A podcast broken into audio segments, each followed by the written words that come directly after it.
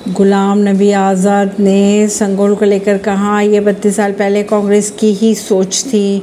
नए संसद भवन के उद्घाटन को लेकर सियासत तेज होती जा रही है। कई विपक्षी दलों ने कार्यक्रम का बहिष्कार करने का फैसला ले लिया है और इधर सियासी बयानबाजी भी तेज हो चुकी है। अब गुलाम नबी आज़ाद ने इस बयान पर कहा कि आज़ाद ने कहा कि बत्तीस साल पहले कांग्रेस की ही सोच थी। संगोल के साथ नेहरू की तस्वीरें भी आई सामने। मोदी सरकार ने शेयर किया बड़ा सबूत, बैकफुट पर आई कांग्रेस। नए संसद भवन में सेंगोल स्थापित करने के लिए विवाद। पंडित जवाहरलाल नेहरू को सेंगोल सपने का नया सबूत आया सामने। नए संसद के उद्घाटन को अब मात्र 48 घंटे से भी कम वक्त बचा हुआ है, लेकिन इसे लेकर पॉलिटिक्स पीक पर पहुँच चुकी है। पहले राष्ट्रपति से उद्घाटन का मुद्दा आ रहा था सामने।